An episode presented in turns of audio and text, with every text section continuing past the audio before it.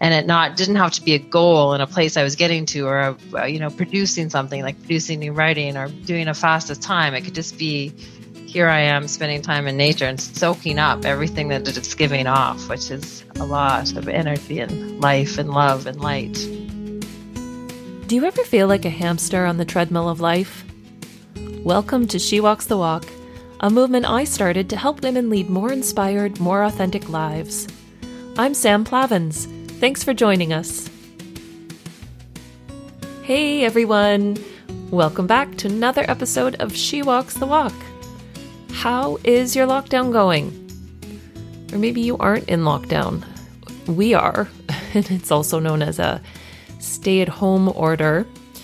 Seems that we're in the middle of this strange purgatory right now. It's like we can see glimpses of getting to the other side of COVID, but that goalpost keeps being moved just a little bit further ahead. It's exhausting, but we're getting through it. Fortunately, I've had a wonderful distraction through some chunks of this period, and I'm really excited to bring it to you because it's timely. I'm stoked to share my interview with Angie Abdou on the eve of her new book release, This One Wild Life. Angie is an award winning Canadian author, a mother of two, and associate professor of creative writing at Athabasca University. And I inhaled her new book. I'm super excited for you because it comes out tomorrow. Described as a mother daughter wilderness memoir, Angie was disillusioned with the overly competitive organized sports world and concerned about her daughter Katie's growing shyness. So she set a challenge for the two of them to hike a peak a week over the summer of 2019. They would bond in nature and discover the glories of outdoor activities. Sounds totally like my kind of parenting strategy. And what could go wrong? Well, among other things, so many things, it turns out that Angie loves hiking, but Katie doesn't. What ensued is an adventure that made me laugh out loud as I saw so much of myself through her story.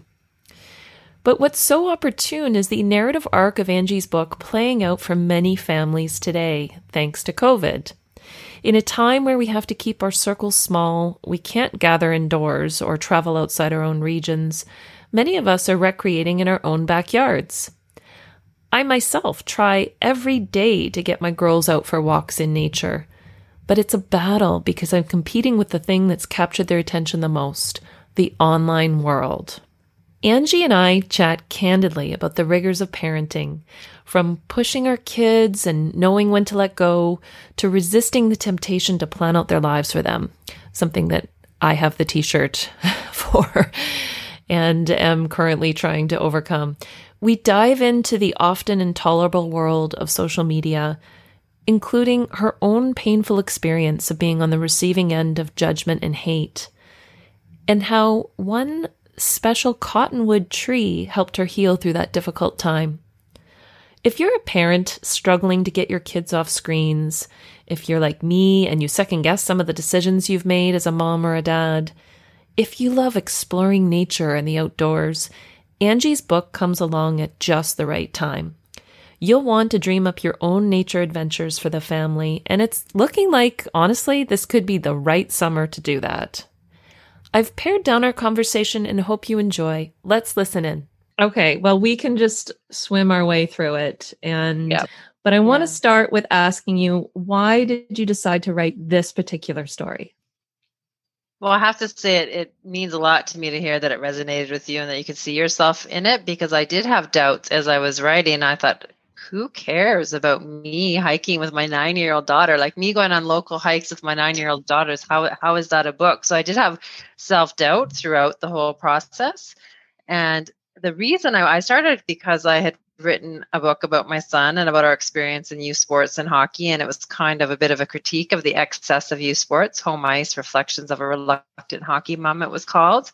And um, when I got to the end, my editor said, Where's your daughter in this book? She said, It's not really a concern as far as like the book goes, but as far as your daughter growing up and being like, Well, thanks, mom, where am I in your book? And so she wasn't there because I had been writing about hockey and I was off running all over the place with Ollie for hockey and I wasn't spending that much time with my daughter. And um, that summer after that book came out, I was spending more time with my daughter, and I noticed that she had become really shy. And it was such a shock with me. It was a shock to me. It was almost like she was a different person than I thought I knew. I thought, why my Katie's not shy? Like she's Katie Camper super duper. She's never shy. That. She'll do she can do anything. But she was really timid and I started thinking, oh, she needs more time with me. And we were spending this time together. And then we we had a, a hike that she really impressed me. She climbed to the top of Mount Fernie. And as we were thinking about what to do to spend time more time together. I said, but what if we have this challenge and we next summer when she's nine, I said we try to hike a peak a week. Every week we hike to the top of one mountain. And I said, Would you like it if I wrote a book like about that? It would be like the book I wrote with Ollie. And she said, Yes, I would like that. And so it was just kind of my way of like shining light on her and attention to her and we had a project together and then just sharing what i learned and sharing my thoughts with other moms concerned about their girls confidence or how to get their kids outside I guess partly it's a long answer, but partly the way I think my way through anything is writing. So if I'm mm-hmm. thinking my way through it writing, why not share it with other women or men who might be having similar issues they're thinking through? That actually really resonated with me. So for those who haven't yet read the book, it's it's wrapped up in these beautiful threads of research that you did, which I so appreciated. You know, as a mom myself and I'm constantly second guessing myself going, "Oh my god, there's so much screen time and oh, I'm pushing the kids too much with gymnastics." And to have these snippets of wisdom that you yourself related to but that I could view in my own way and relate to my own experience was just it was a gift. Like I, I don't think I've ever read a book that's a memoir that's also so informational like this.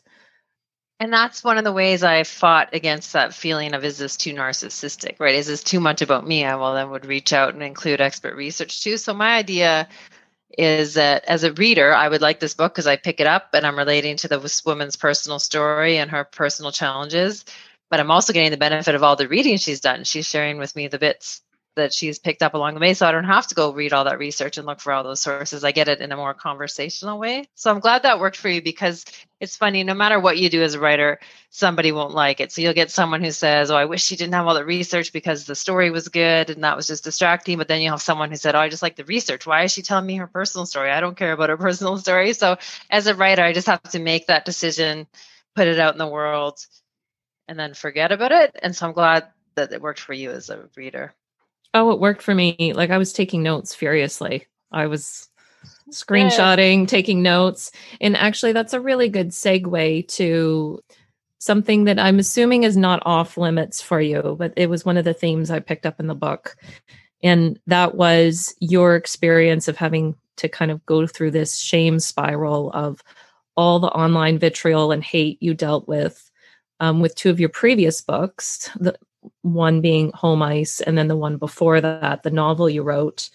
You know, and you talk in the book about writing and putting your work out into the world and doing your utmost best to be respectful and honest and and authentic and still facing all of this wrath of cyberbullying and even from people who'd never even bothered to read the books. My question for you is do you anticipate receiving any sort of backlash about this book because I can't even imagine how anyone could say anything negative because you wrapped up a story so beautifully with all of these nuggets of wisdom from other people. I hadn't anticipated any kind of uh, backlash, but I've been naive in the past. I didn't really expect it with the other books either. And then uh, my publicist, just as we were getting into passing the book around, she said if she goes, whenever you write about parenting, there's backlash that people think you do things wrong and you hear about it because people have really strong opinions. She says, if any of that comes up, just ignore it. That's her advice, which is actually the best advice for any kind of online attack is just ignore it. Otherwise, you're just feeding this um, hostility that grows and grows. But so, so someone might object to um, so the riskier activities we took our kids on. Like we have that episode in a canoe, which wasn't very smart. We sometimes get in a couple situations that could have ended a lot more poorly than they did. So I could see someone attacking about that. I get in a very, very bad situation with my friend Yavita Bedlowska. We made some bad decisions and end up in a really sticky spot in the mountain. I could see people ridiculing that. Someone in town asked me, one of my writing group people said, Do you think um, people are going to think you set that up just to make the book more exciting. And I, I mean, I, nothing would surprise me anymore. So if there's any of that kind of hostility, I just let it bounce off. I'm getting better at that. Yeah. Well, that's, I think it's important. I mean, the culture we're in right now is so judgy, and especially with like the online world. I think people forget there's a human. I think people forget there's a human being at the other end of those comments. You know, they just throw that something reacts to them because of whatever position they're in and whatever context they're bringing to it that might have nothing to do with the writer or whoever it is they're angry at it. And they tweet out these very quick, at the moment, angry, angry responses. And they just forget that they're talking to a human being in public. Like, if you have a real mm-hmm. issue, why not calm down, write the person a letter, have a dialogue? But just this, uh, people love being angry and they love being angry in a real public way on those forums and nobody acts like that in real life like nobody ever just walks up to you and says something absolutely hateful about your about it's your true. work in real life but it's true and the the online bit is you know i just see it even in my kids lives people ganging up and they and they're missing the nuance of of life you know that yeah just things are taken out of context and they're taken literally and judgments are made and I mean, it drives me crazy at the best of times. So, and a tweet, a tweet full of hate will get more tweets and more replies and more likes than a you know benign tweet. So if someone wants to get attention and they're all fired up and they fire off a bunch of really hateful tweets, that always gets traffic. And so we're encouraging this kind of rapid fire nastiness that I don't see how it's healthy for anybody, not even the person doing it, let alone the person on the receiving end. I know. I'm quite worried about humanity, to be honest with you. Knowing the world that we're in, which is this atmosphere of attention seeking and, and judging, have you come across the secret sauce for boundaries, especially when it comes to your kids? Oh, I wish. It's a constant. I mean, I don't think I, I, think it has to be constant because we set rules, right? Like you can only have one hour of screen time and they have to put on a timer and they're only allowed to use their devices in certain rooms. But then at the other hand, we just got my son, like he, they always had devices, but only with Wi Fi. But now he's going up skiing alone or with his friends because he's 14. So we got him a phone with actual service. So, like, one hand, we're saying you have to cut back, you have to cut back. On the other hand, it's like you say, it's part of life. At school, they use their phones in class to look stuff up. So, all the kids have phones. So it's just constant. I don't think you can just say once, well, our rule is that you can only use it in this room and you can only use it one hour a day because it's always evolving and it needs vigilance. Like they'll sneak back on or slide on because, oh, I just want to look up a recipe or I just want to put on some music or I just the next thing. And those things that just draws your gaze to it, it's so addictive. And I know how much I battle it um, in my life because I say I'm getting off Facebook, I'm getting off Twitter, I'm getting off Instagram, or I'm only going to check it in the morning, do my posts, and stay off. But you, I have one dull moment, and I'm drawn right to it. So it's um, I, I mean, I think I talk about in my book. You, we, I'd make my rules, and I'd just be have to be constantly vigilant to uphold them. So what I do is I pay a lot of attention to how it makes me feel. So if I'm really just having a look and seeing what everybody's up to and checking in with my friends, I'm like that's fine right if i'm just posting some work stuff and engaging with readers that's fine but as soon as i notice that shift in my gut like this is making me feel gross i'm uh, comparing myself to other people or i'm wondering why so and so hasn't liked my recent post or i'm just like stupid stuff right mm. like oh my gosh this is turning yep. me into a 13 year old girl then i'm i'm feeling jealous of people when i have you know none of us has any reason to be jealous so whenever it evokes those feelings in me i'm like off off off and i put it away so I'm trying to teach my kids that same thing. Like, how you notice you're in a bad mood? Well, you're just on your phone for two hours. Do you think there's a connection there, or, or like, um, do you think it's addictive? Does it feel addictive to you? Does that feel like a good use of your time? Like, ask them those questions and make sure they're aware of how how much those devices are and their apps are designed to draw us in, and just hope that they gradually learn to make good decisions with that information. I mean, it's a part of their world that they have to learn to navigate. Yeah. Even if I were just to impose rules and say, this is it, you can't have a phone or you can only have it 30 minutes a day, that's not really teaching them how to handle this um, technology that is so interwoven to every single aspects of our life. No, it's a, it's a fair point. It's a fair point. And I've done the gamut of boundaries and time limits and you know monitoring apps that they're on to I surrender and I'll give you space. And I, I mean, I still just haven't figured it out. But it is, it's something that haunts me. And I was really happy that you you tackled it both from your own perspective of what social media can do to you, especially when you're in the middle of a firestorm, and in your desire to protect your kids and and nurture a love of the outdoors. You know what else I'll do to, with my children is I'll point out um, if I see a group of teenagers sitting together and none of them is talking to each other, they're all looking their phones. I'll say, "How does that look to you?" And they'll mm. say, "That mm. looks silly. Like they're all together. Why don't they talk to each other? They look ridiculous." Or I'll say, "Look at what the phone does to your posture." And then they'll look, and someone's all hunched over their phone. It doesn't, you know, it's such an inward looking. So I'm just hoping the more they can observe for themselves, some of the negative effects will encourage them to make better decisions. Yeah, it's a I scary mean, world to be raising kids, isn't it? That's just one of the things. It is. It is a challenging world for sure. So I'm going to segue to. I'm actually going to dart over to the end of your book, which was so beautiful and poignant and very relatable for me as I'm navigating the world of slowly letting go of of my girls. And so the scene is you're on this canoeing camping trip and Katie has a broken arm and she had been insisting on yeah she had been insisting on going water skiing and and you know your protective maternal mechanism kicked in and that was that was a hard no but you came to this compromise that yes she could go back and do some cliff jumping with her dad. Um cast on her arm. I'm really hard hard line.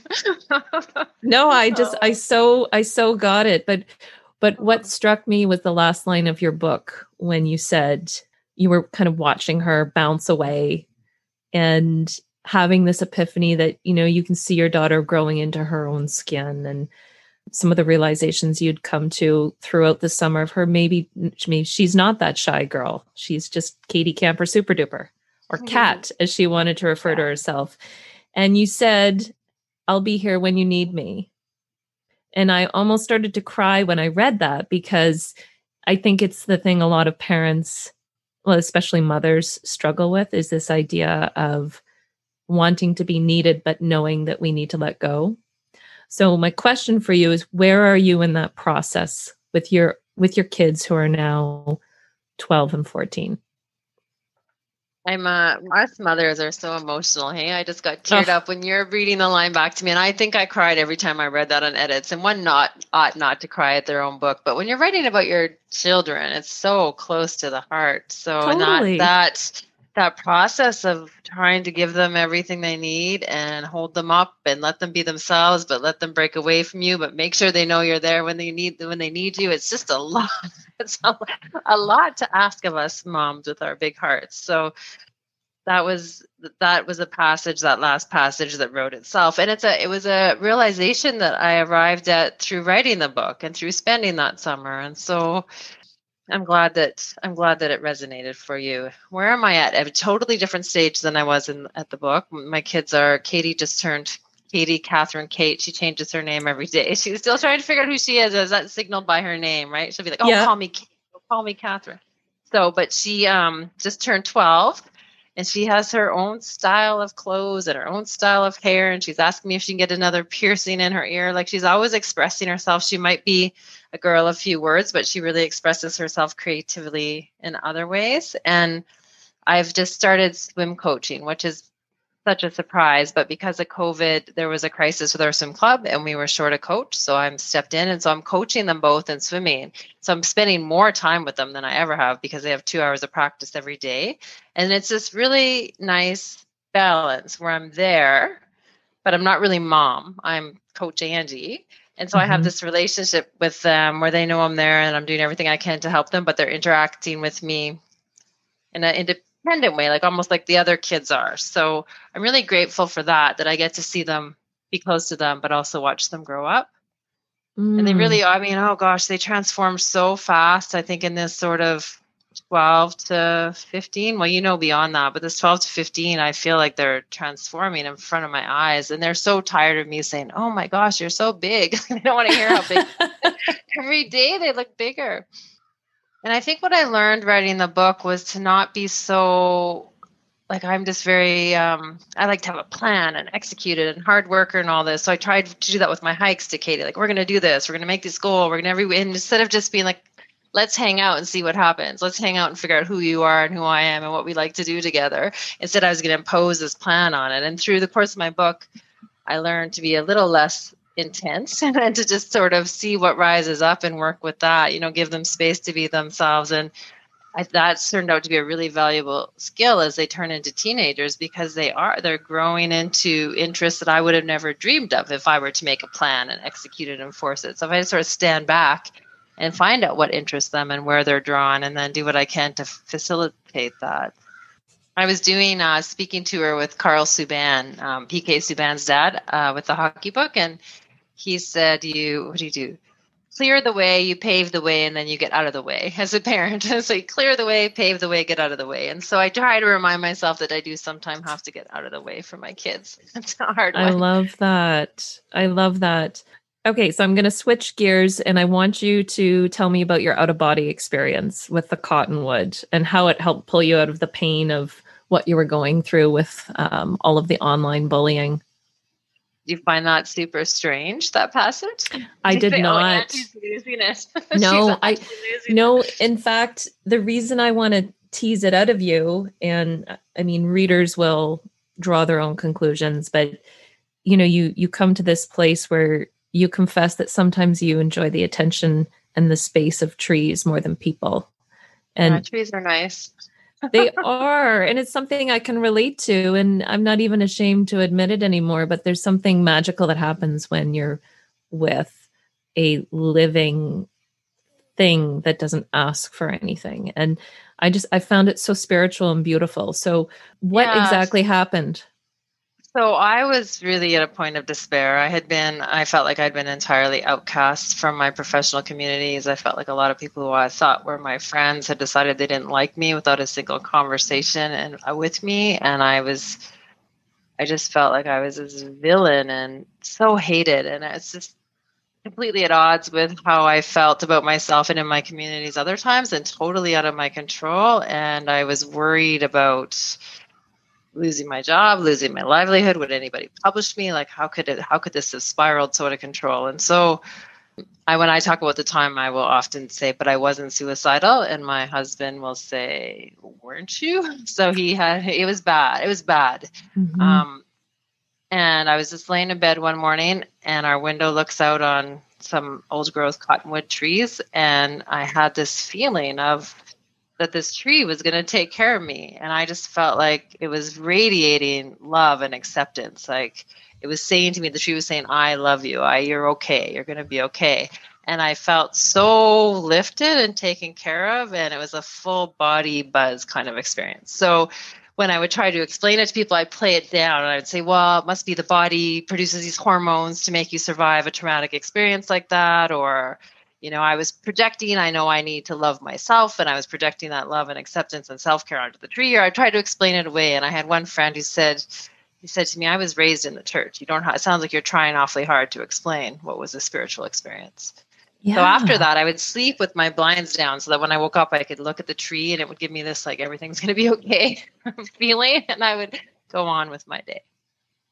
I just think it's such a poignant, beautiful symbol. I mean, it, it's one tree, Mm-hmm. But you and Katie and I mean ultimately your whole family embarked on this journey where you you went into the mountains and you did exploring and hiking and crazy adventures where you were surrounded by, you know, tons of trees.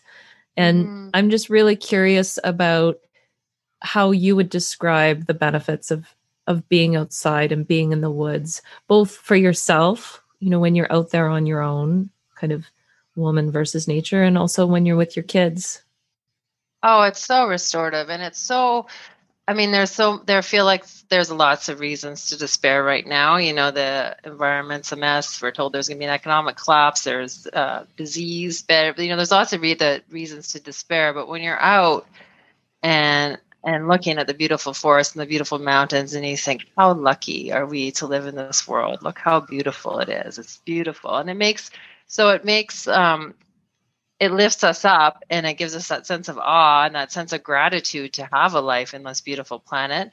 But hopefully, it also inspires us to do what we can to protect it and take care of the environment and make smart decisions.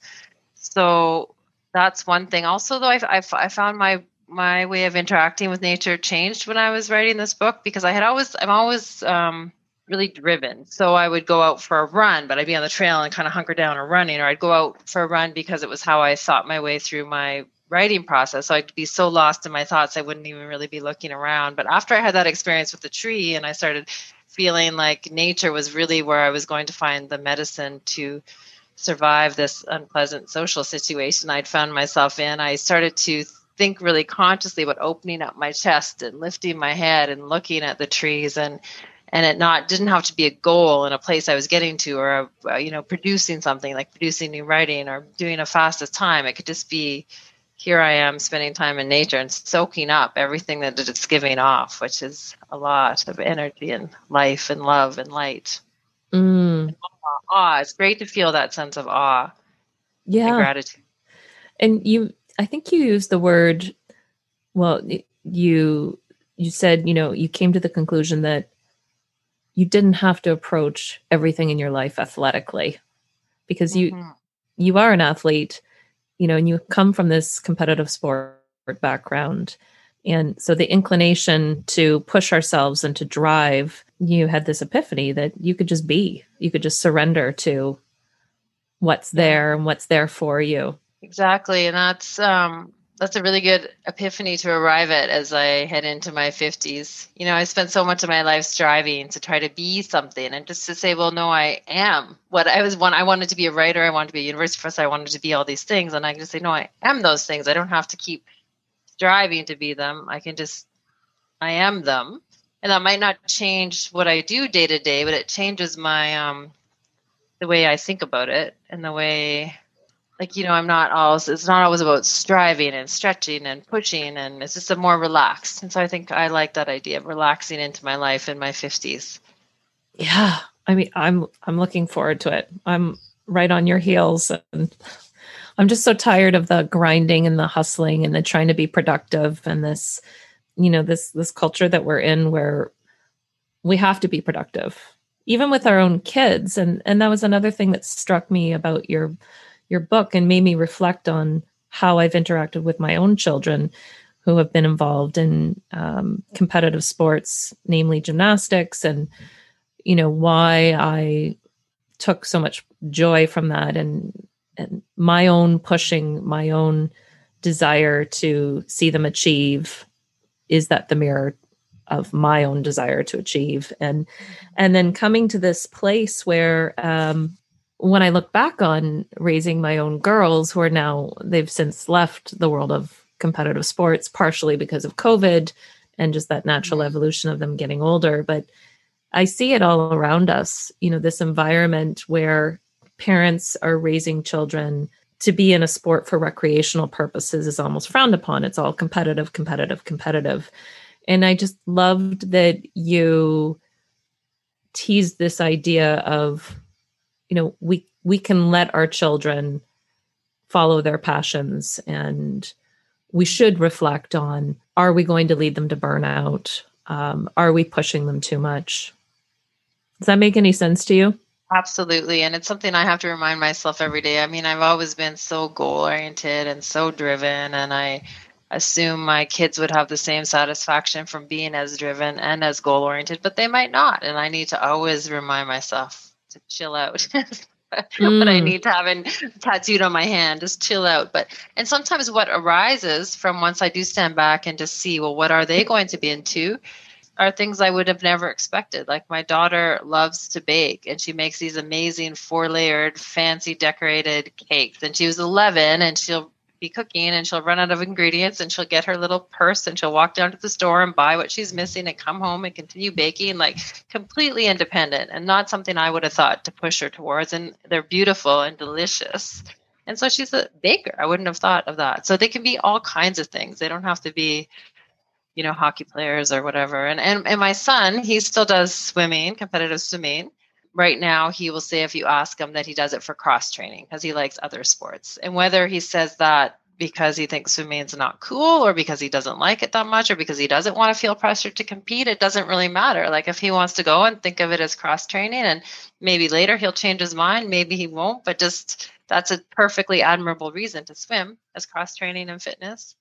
So absolutely take some deep breaths and let them figure it out it's hard though because when they're little we take care of their everything so it's hard to watch them they don't to you know know how much and when to back off I get it. I get it. Even, you know, with my one of my greatest hopes with my children, because I have a background in music, was that they would want to be musical.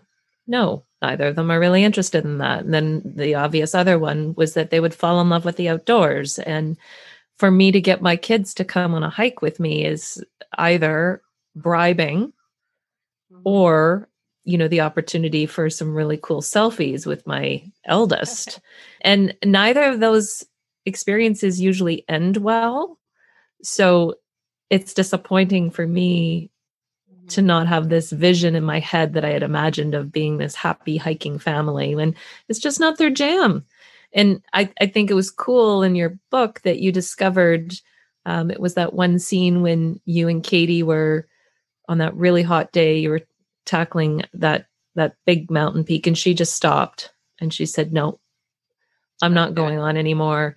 And you were you were at a point where you had to make a decision. Did you push her to to get the reward for all that hard work which was maybe 20 minutes up ahead still or to allow her the space to say okay well we can kind of surrender and go back. And you ended up encouraging her to go on and it turned out to be this wonderful moment where you know she felt so so much pride.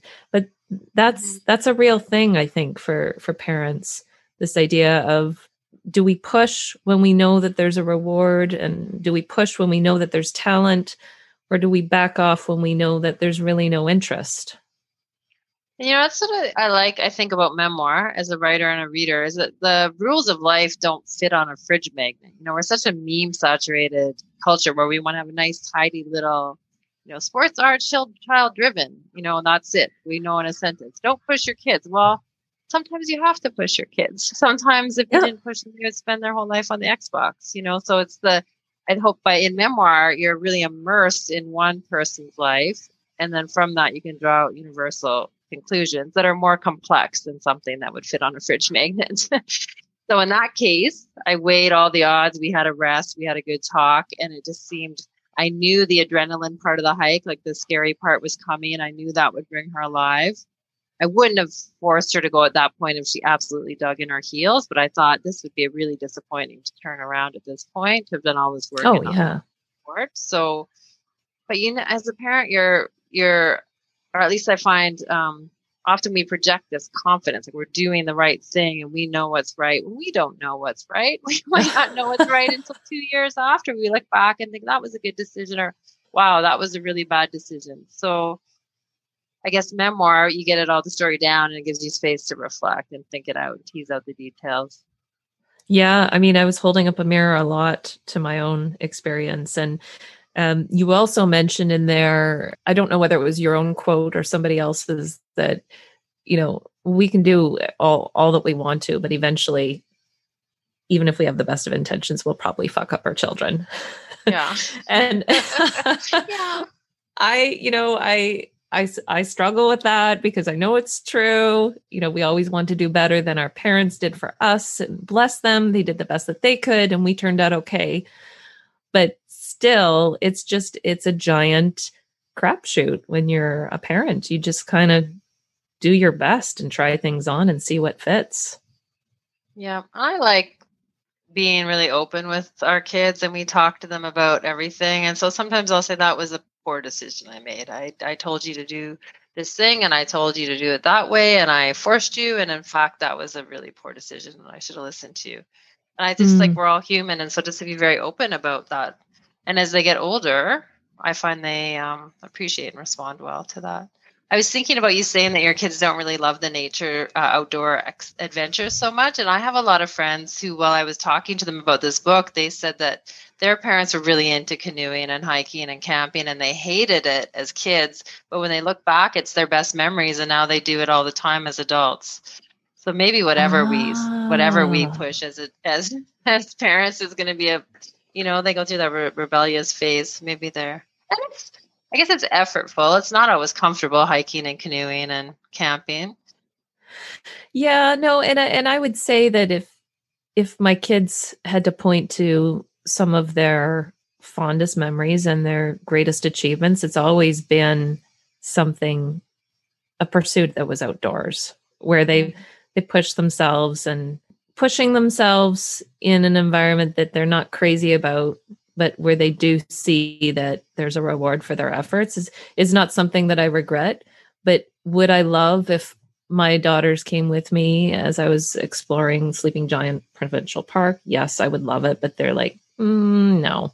But my hope is that you know they'll they'll find some solace in the in the outdoors and nature too when they need to get away from just the madness of of real life. Mm-hmm. One thing that I picked up and I loved in the book was your admission of playing the role of damsel in distress or dumb blonde when it when it comes to the outdoors. And I want to tell you, I have that T-shirt, but yet you still pushed your own boundaries of comfort by putting yourself in challenging hiking situations where you could lose yourself in nature, not have to put on any avatar for anyone. And I loved that.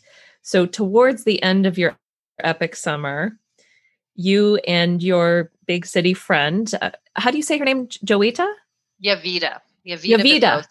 Yeah, Jowita. author of Drunk, Drunk Mom, Jowita Bydlowska. Okay. So you found yourselves in a dangerous situation when you went out for a hike that you promised would not be boring. I was so I, not boring, was it? which I thought was hilarious.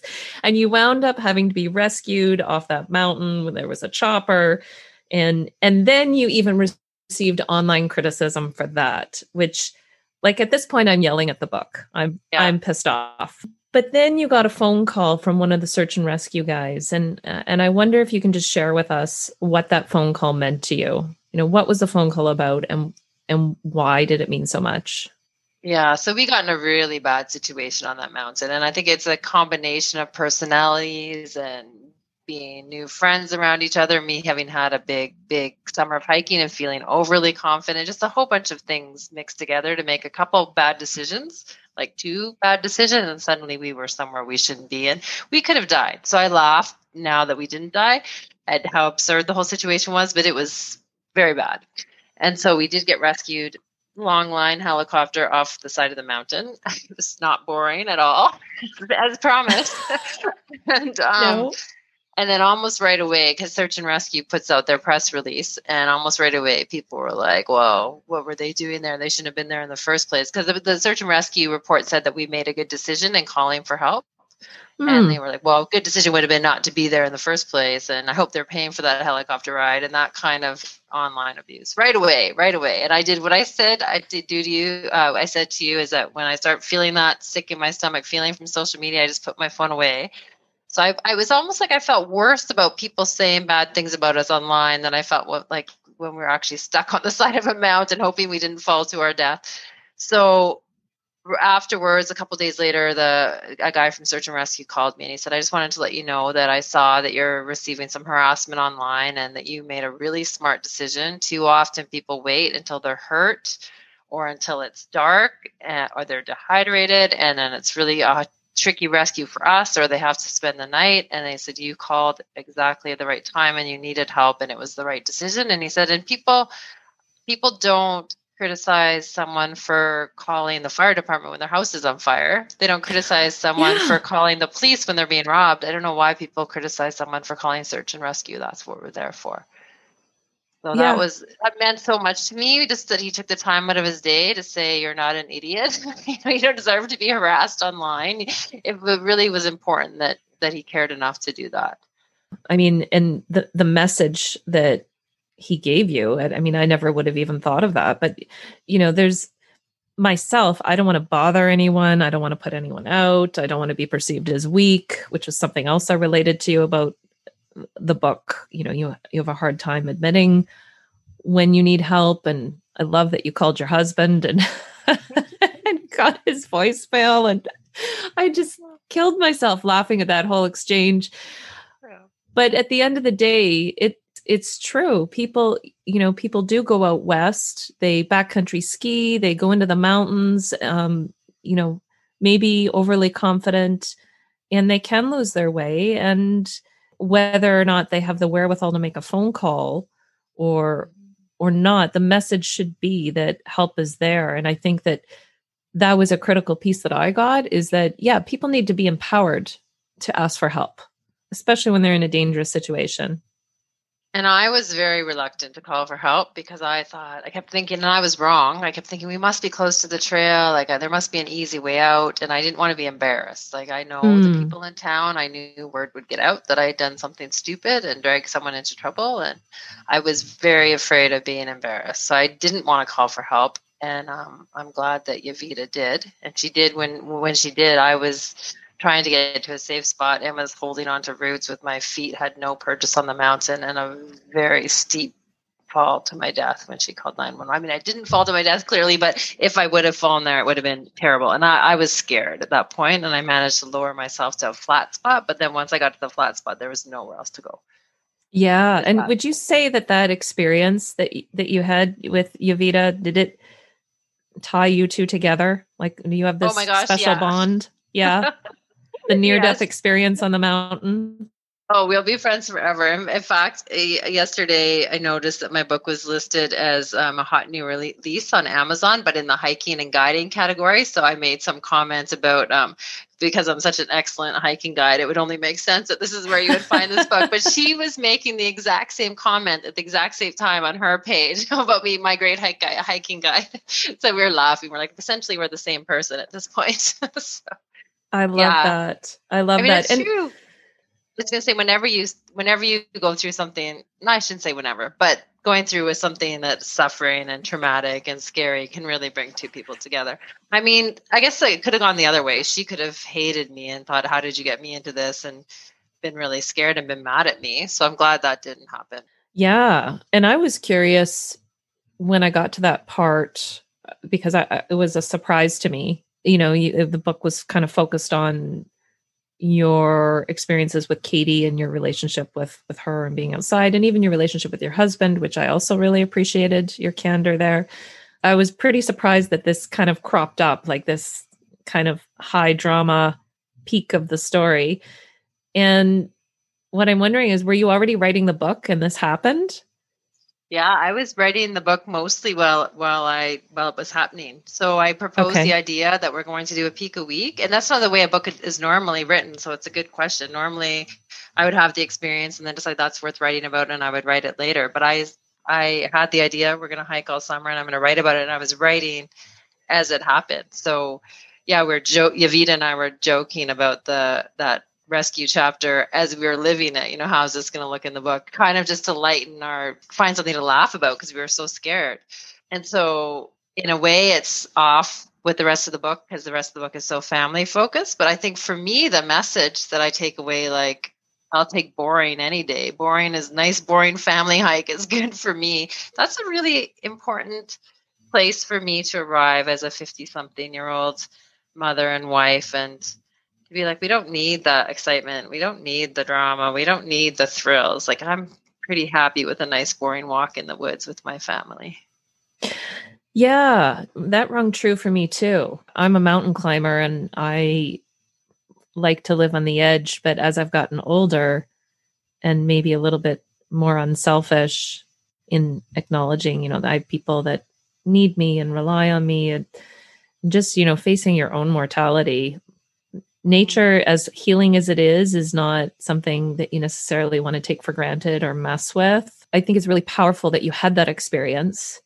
And now that you know what that feels like it probably does make you appreciate just the boring you know taking your yeah. dogs out to the backwoods or whatever. And now i'm not sure when i look at that experience where could i have stopped it from going wrong? There's definitely a few places but at the same time like my friend explorer jon turk he says uh, uh, when things go wrong in in the backcountry, it's usually a mix of personalities. And that was kind of the case. Jowita was, um, we were kind of new friends. And she, so I wasn't going to speak really harshly with her and say, stop, we're not going any farther. She got ahead of me in a place that we shouldn't have been. And she was, her response to be nervous was to go fast. So I was trying to get her to stop, but I couldn't catch up to her. And by the time that all worked out, we were just in a really bad spot. So I mean, obviously we should have turned around a lot earlier, but how that would have happened, I don't I don't know, given the given the way it played out. So and you said in the book that she still that she maintains that it was like the greatest day of her life or something like that.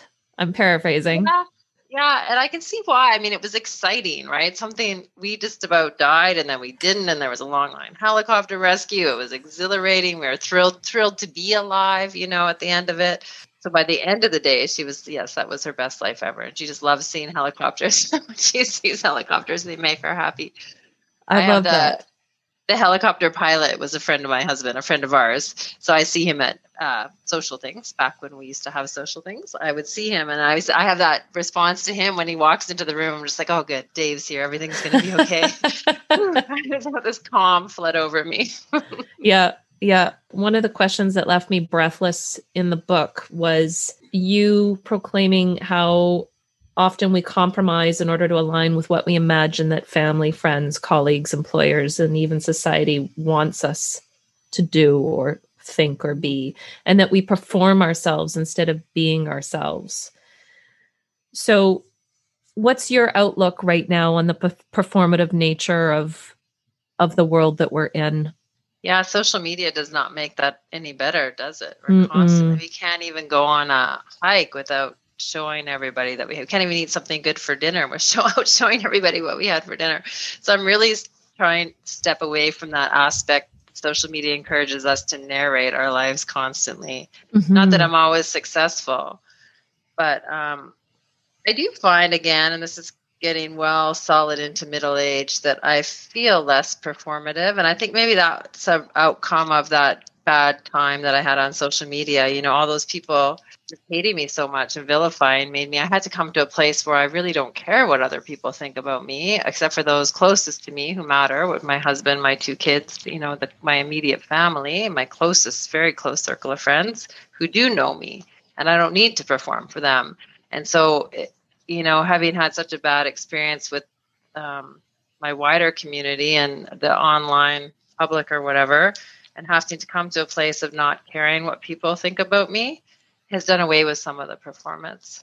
Mm. So, but at the same time, I said again, uh, where I talk about vigilance, you have to decide who you want to be and how you want to live, and constantly be vigilant that you don't let those technologies creep into your life overly. Because of course, I'm still online and I'm still you know, I still have, oh, this will be a nice, I raced my son today at swim club. That would make a nice Facebook post and impress people. So instead of just having fun with my kids and my club, I'm already thinking about the post. And I have to catch myself with that and be honest with myself and try, keep it in check. I think we all do.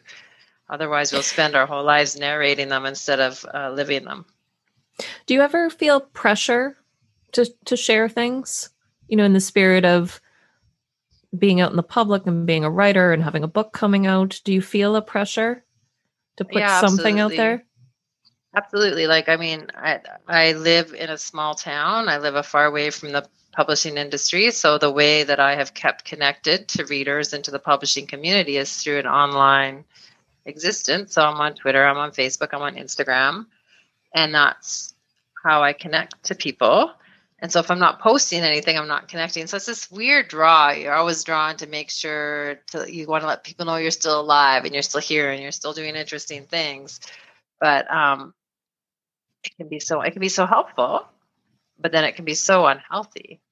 So it's a mm-hmm. constant balancing act. And so I liked I, I quote from Zoey Leigh Peterson in my book, who would take her her phone out and do those things when she was on tour out of obligation. But then when she got home, she'd put her phone back in her sock drawer and go back to uh, writing. And I don't, I don't really take massive times off of social media. I probably should. And I say, oh, maybe I will after this book, but it's always after something that I'm going to. But I, you know what I tell myself is that people really don't care. People really don't care about my holiday, and people really don't care about that I raised my 14 year old son, or people really don't care that it's my 12 year old girl's birthday. So I have to really stop and just be everybody's busy narrating their own life and posting their pictures about their latest greatest thing that they had for dinner or thing that they did. So just try to minimize. So and i'll try to keep in mind who i'm posting it for. And i realize now that when i post about my kids it's for my, my for the grandparents and the aunts and uncles and the cousins who were you know we get to see each other as kids grow up without being in the same city my old close friends. And so sometimes i'll even put like for the this is mostly for the grandparents or this is for my old yeah. swimming would be interested. And that way i don't feel like i'm actually performing myself. Instead i'm communicating with a certain group of people through that, yeah. those i get that. And it, to be honest if it weren't for facebook um, at least with my second daughter i'm not sure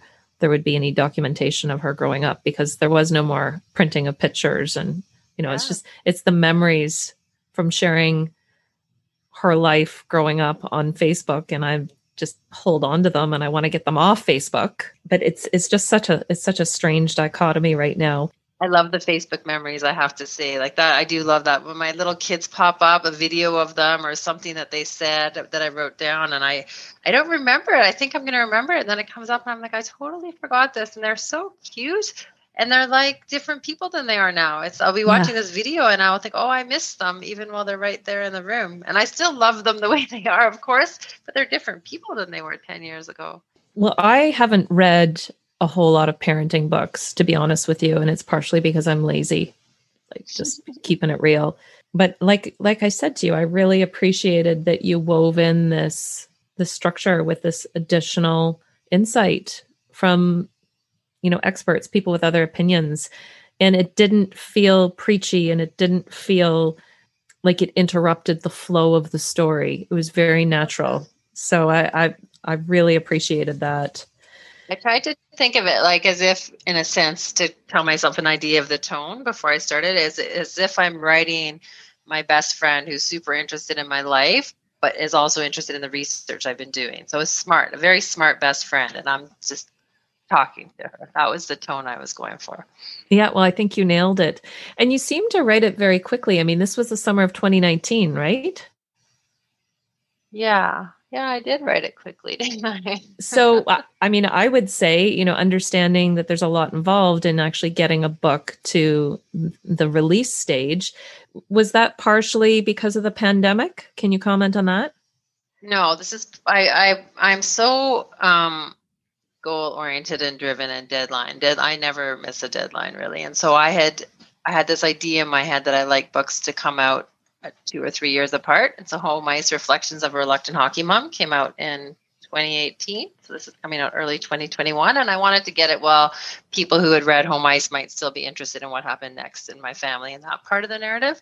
So I did write it really fast and I wrote it um, I remember having committed to a deadline and thinking, this is crazy, even for me. This is too short. And I wrote like fast and intense and around the clock, and it was stressful. So, but, um, but yeah, I made my deadline. I always make my deadline. And then I promised I would never do that again because it was intense. But it's funny you mentioned the pandemic because so this was all written before the pandemic, but I'm thinking that the themes are really um, timely right now. The whole idea of, hunkering down with your closest inner circle and spending lots of time with your family and choosing to recreate locally and connecting with nature and outdoor fresh air. Like all these things that now we have to do. We have to stick with our bubble. And we have to holiday locally. And if we want to um, socialize with friends it has to be outside. So these things that i did um, for other reasons then are suddenly very time very what we're doing right now. Is almost prophetic in a way you know it's it's it's a strange time that we're in right now but i i think that there's a romance with being outside and rediscovering our own backyard and you certainly lit a fire in me with that.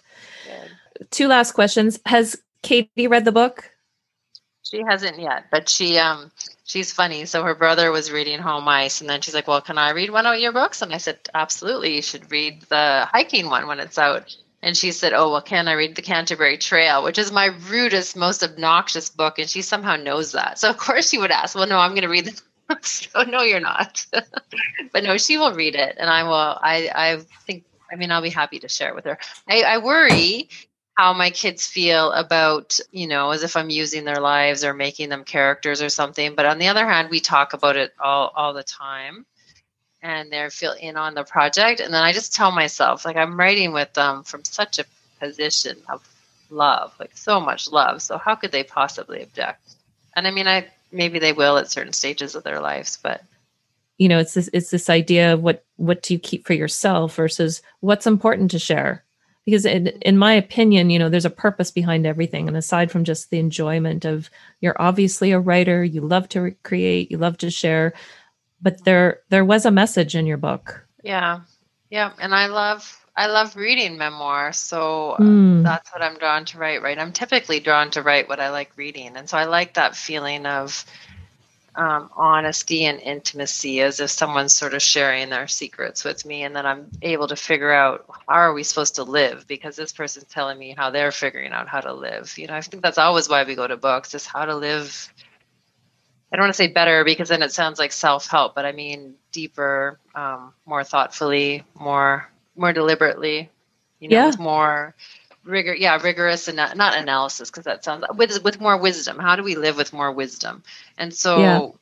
between the pages of a book is where i find that so mm. when i'm writing if i'm trying to do that as a writer instead of a reader and then i share it with other people and hopefully they get the same thing your book comes out on is it april 17th april 13th april yeah, 13th yeah and uh, i'm sure you're very excited tell us tell us all the deets. Where can we find you? Um, where's so the I, best place for us to get your book? I am excited. It's very different than any other kind of um, publishing year. Normally, I like to tour because I live remotely, so it's a chance to go out and meet readers and get my book into stores. And so, typically, I would do like a 26 cities tour.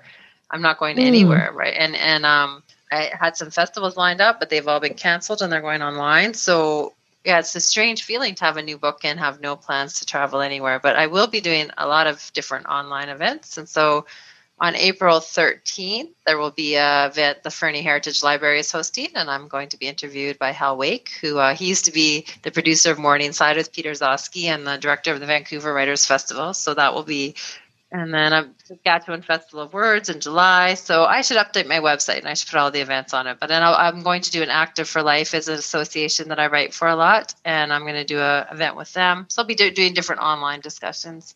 And yeah, my book should be available everywhere. And if it's not, you should say to the bookstore owner, you should get this book, and then they will. so it's very helpful for a writer. I salute you. I thought it was fabulous, and I'm going to be getting my sister to read it, my sister-in-law to read it. I, I think it's it's got many interesting crossovers, not just the parenting connection, not just the nature and hiking and outdoorsy connection, but it, it's just it's a beautiful, relatable story, and it's timely. So oh, that's so nice. Thank you. Thank you so much for giving us your time. I really, really appreciate it. And that's a wrap for my conversation with Angie Abdou. It was like talking to an old friend. Her new book, This One Wild Life, comes out tomorrow, April 13th. You will laugh, you'll probably get misty eyed if you're a softie like me, and you'll find yourself enlightened. I want to leave you all with something Angie said that stuck with me. She says, Nature was really where I was going to find the medicine.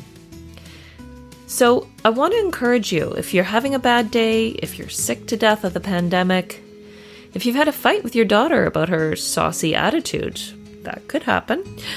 Find solace in the outdoors. There has never been one occasion where I didn't return exhilarated, refocused, centered, or feeling more alive. Get outside, people. If you enjoyed this episode, drop us a comment wherever you get your podcasts. And if you'd like to join a community of like minded women, we'd love to have you head over to www.shewalksthewalk.com and subscribe. Remember, you don't need to let anyone or anything dictate how you live your life. You can walk your own road to happiness.